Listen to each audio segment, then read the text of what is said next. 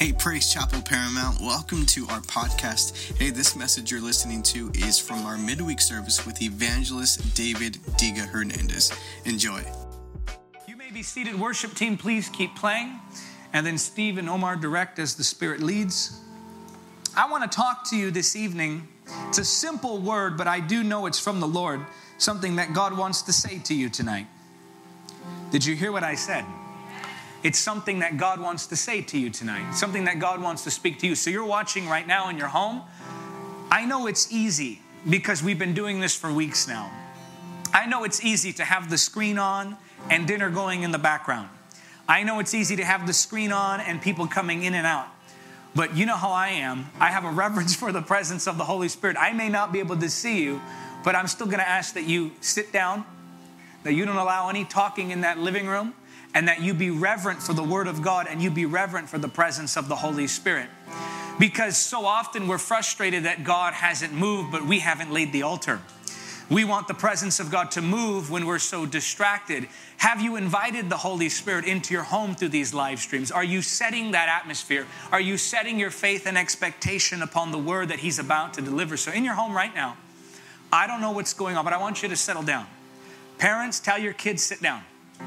I want you to tell your teenagers, come out of the room, get off of Instagram. You, you'll have all night to go and do that. Get off of Instagram, get off of Facebook, put PlayStation away, put, put Xbox away, come sit down in the living room wherever you're watching. If you're watching on a phone, have the family gather around that phone. You're watching on an iPad, have them watch on this iPad. God's going to speak to you tonight. God's go, God Himself will speak to you. You know how I know? Because His word's going to be preached. And whenever the word of the Lord is preached, there is liberty, there is breakthrough, there is a truth that comes forward that liberates you from mindsets. Some of you have fallen into mindsets from old patterns, old ways because of your disconnect and your isolation. But I'm telling you that tonight, even though you may feel there's been a lot of regress, some of you spiritually you've been soaring, and that's wonderful. But I'm talking to the one who you felt spiritual regression. God can make up for in one night everything you've lost in the past three months. God can make up for it in this moment, but you have to set your heart to believe. You have to pursue that atmosphere of faith. You have to lay the altar if you, got, if you want God to send the fire. And so, in your home right now, we've given you some time, but do it again. I'm telling you. Tell your kids, sit down. Tell that teenager, come out of the room. Gather your family around the Word of God tonight. And I want you to shut off all other screens. I want you to shut off. If you're cooking dinner, you guys are going to fast for the next hour or so. So stop cooking dinner. Stop with all the, the chatter. I want you right now, get in your home, sit down, put this volume all the way up, take the headphones off, let everybody hear it. And it's time now to get into the word. I want to minister this simple word, but I know it's something we need to hear as the church. Not just locally, the paramount body, I'm talking the church as a whole. This is a mandate God has given me to minister these words. I've just been looking at everything going on. And you know, there are so many voices coming at us. Not, and it's not even just COVID 19 anymore. There are, there are political things now that have created this tension in the, in, the, in the world, not just the United States. And, you know, as a preacher, I feel like I'm walking through a landmine a minefield. I'm just kind of, every step I take, I'm thinking, okay, was that phrased properly? Because that might blow up in my face. Or was that sentence right there the correct answer? Because that might set it off and I might be done after that. And so, what I've begun to discover is that, well, the enemy wants us discussing the things of this world. Those who are led by the Spirit disconnect from it and rise above it all. And you and I have a connection in the Spirit no matter what you believe. Believe it or not, there are people of all political affiliations in the Paramount Church left, right, and center, and uninvolved.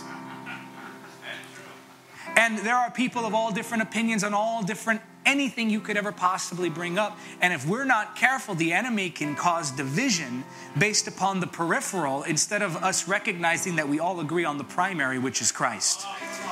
And so the enemy's trying to sow division. The enemy's trying to, you know why the enemy wants to sow division? Because the enemy in this season, I, I've seen his strategy. It's quite simple it's isolation. Not just with COVID, but now with, with hot topics on anything. Anything's a hot topic these days. And so, what the Holy Spirit has led me to do is the only is, is I recognize this the only way I can walk through that minefield and not step on a mine and blow up is by walking the path that I know is straight. Is by walking the path that is clear. Let me be very clear. No matter what the issue in our world is, Jesus is still the answer. And the gospel is still the mission. We need to come back to the place where we're united in the spirit. Look at the enemy. I'm telling you, the enemy is clever. I, I, I, saw like in my in my spirit, I saw like the sheep being scattered and the wolves taking out sheep. But God wants to bring the sheep together again. And I'm telling you this: there's been a great sifting, yes, but as we look through the eyes of faith, we must recognize that we all agree on Jesus. I tell people the Holy Spirit in me loves the Jesus in you. And if the Holy Spirit in you loves the Jesus in me, there's connection, there's unity. And as we approach this season together, I truly believe that if we grasp this word, not only are we coming out of this season completely unhindered, completely unscathed, but we are going to come out of this season stronger than ever before. See, see here's the thing some of, some of you, you, you didn't appreciate the gathering of the saints until it was taken from you. Some of you didn't realize what fellowship was doing for you until it was ripped away. I'm telling you this once this thing starts moving again, and it is already in motion, I can already sense in the spirit that momentum beginning to push us forward it's going to be explosive. It's going to be exceedingly abundantly above all we could ask or even imagine. There is no limit to what God can do when we surrender our lives in faith. And this is the word of the hour. This is the word that God has given me for tonight. And that is to see with the eyes of the Spirit, to see with the eyes of faith. See, the eyes of the natural look at the natural and you assess the natural realm based upon natural conditions. And it becomes confusing because in the natural realm, there are many voices. But when you rise above the storm and you leave that natural realm and you disconnect and you enter the realm of the spirit, now there's only one voice. And that one voice is speaking what he's always spoken. And that is our mission, church. So I want you to go with me now to the book of Second Kings, chapter 6, as the worship team stays with me. Just play uh, whatever you feel led, and they can play the melody softly in the background with you. Second Kings, chapter 6.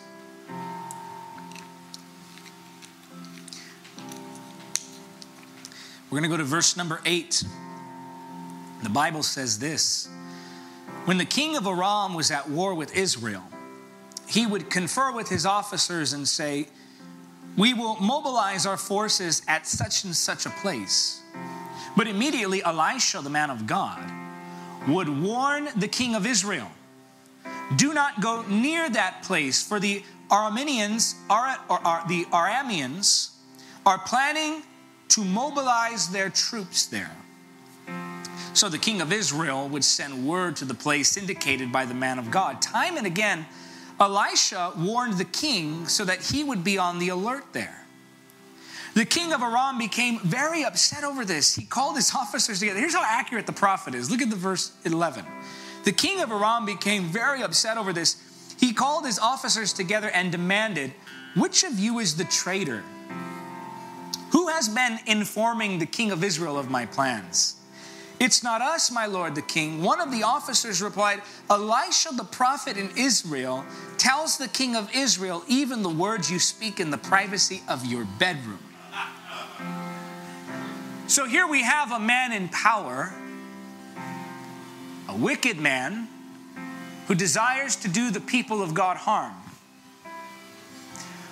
But all the while, God is watching him. Even the things he's whispering in his room in privacy, those things are being shouted in the heavens.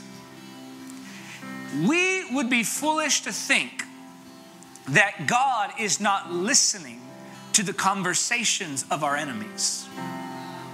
We would be foolish to think, we would be naive in thinking that God is not listening to the conversations going on in back rooms with government powers conspiring against the church.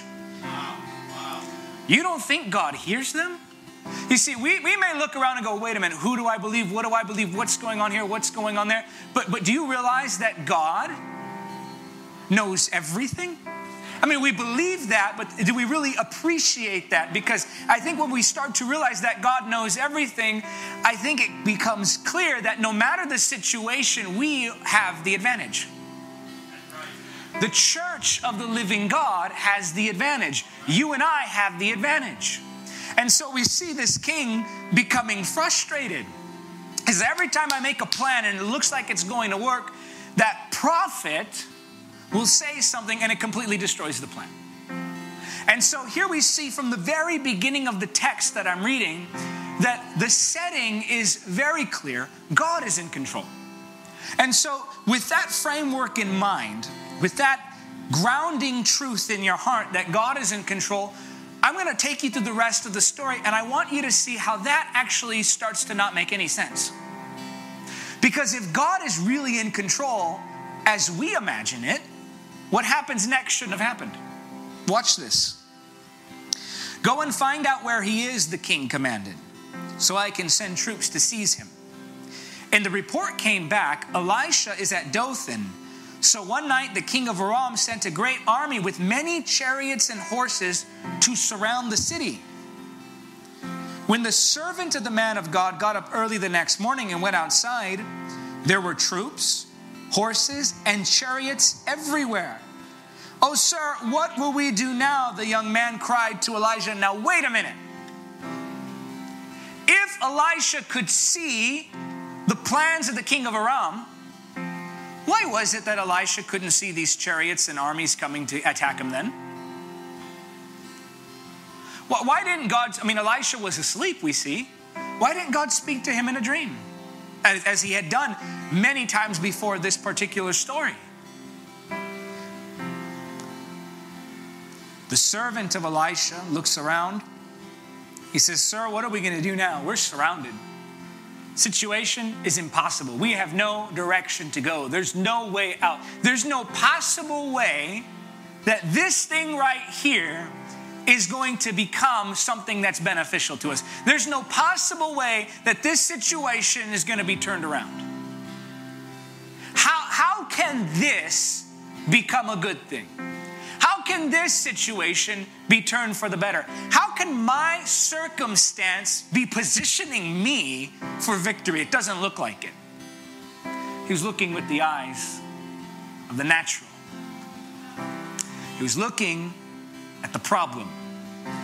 He was looking at the chaos. Do you realize that when Peter took his eyes off Jesus and put his eyes on the storm, he began to sink? This is what believers are doing. Nowadays, they're, they're, they're screaming about the problems. What about Jesus?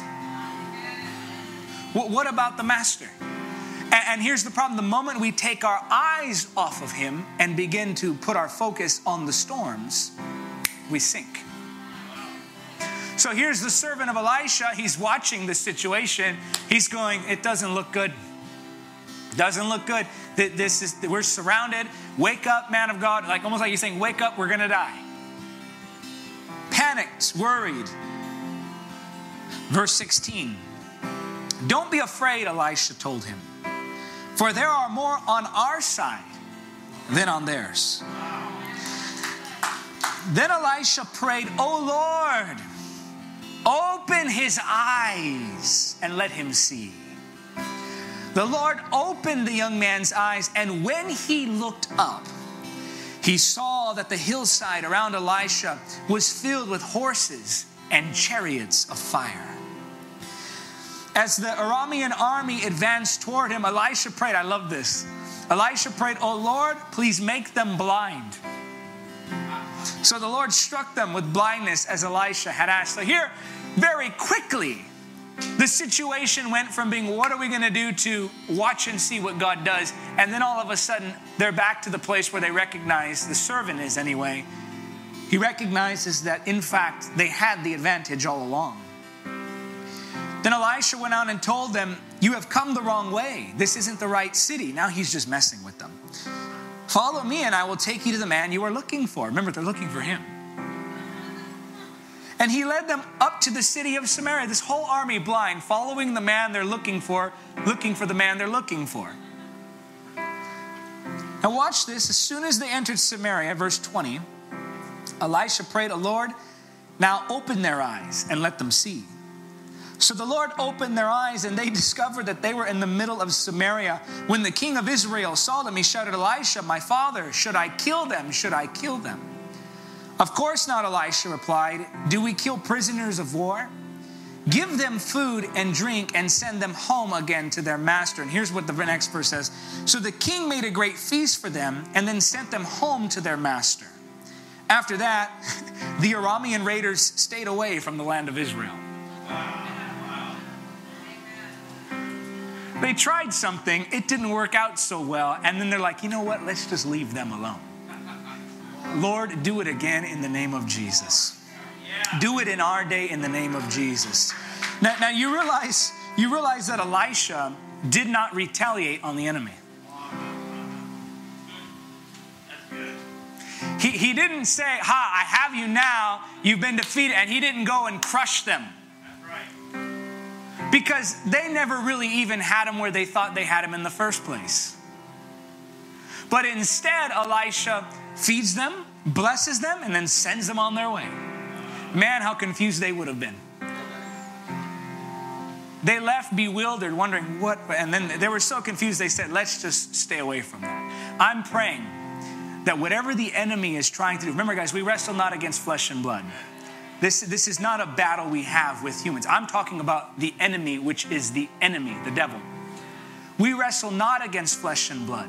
He may have tools that he uses, but ultimately, I'll tell you this whatever the enemy's trying to do, it's going to fail.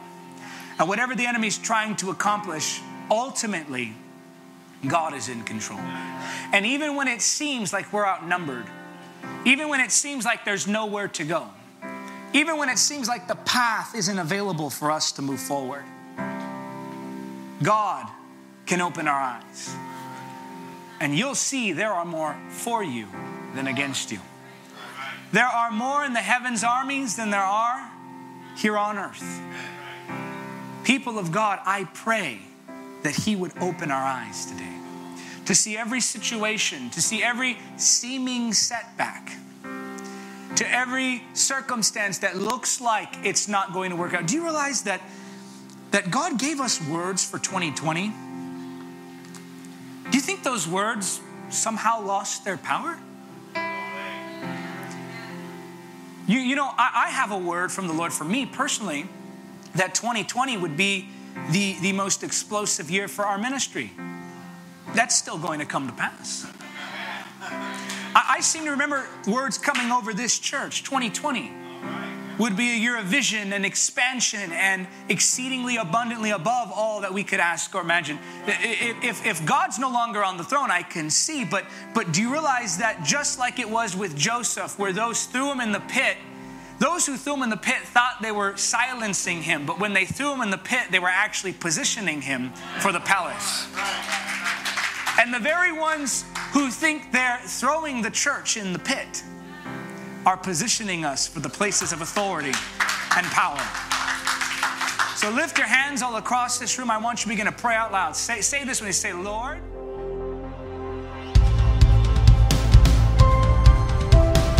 Hey, thanks for listening to this week's message from Praise Chapel Paramount. If you want to stay connected, follow us online with Facebook and Instagram at PC Paramount or visit our website at praisechapelparamount.com.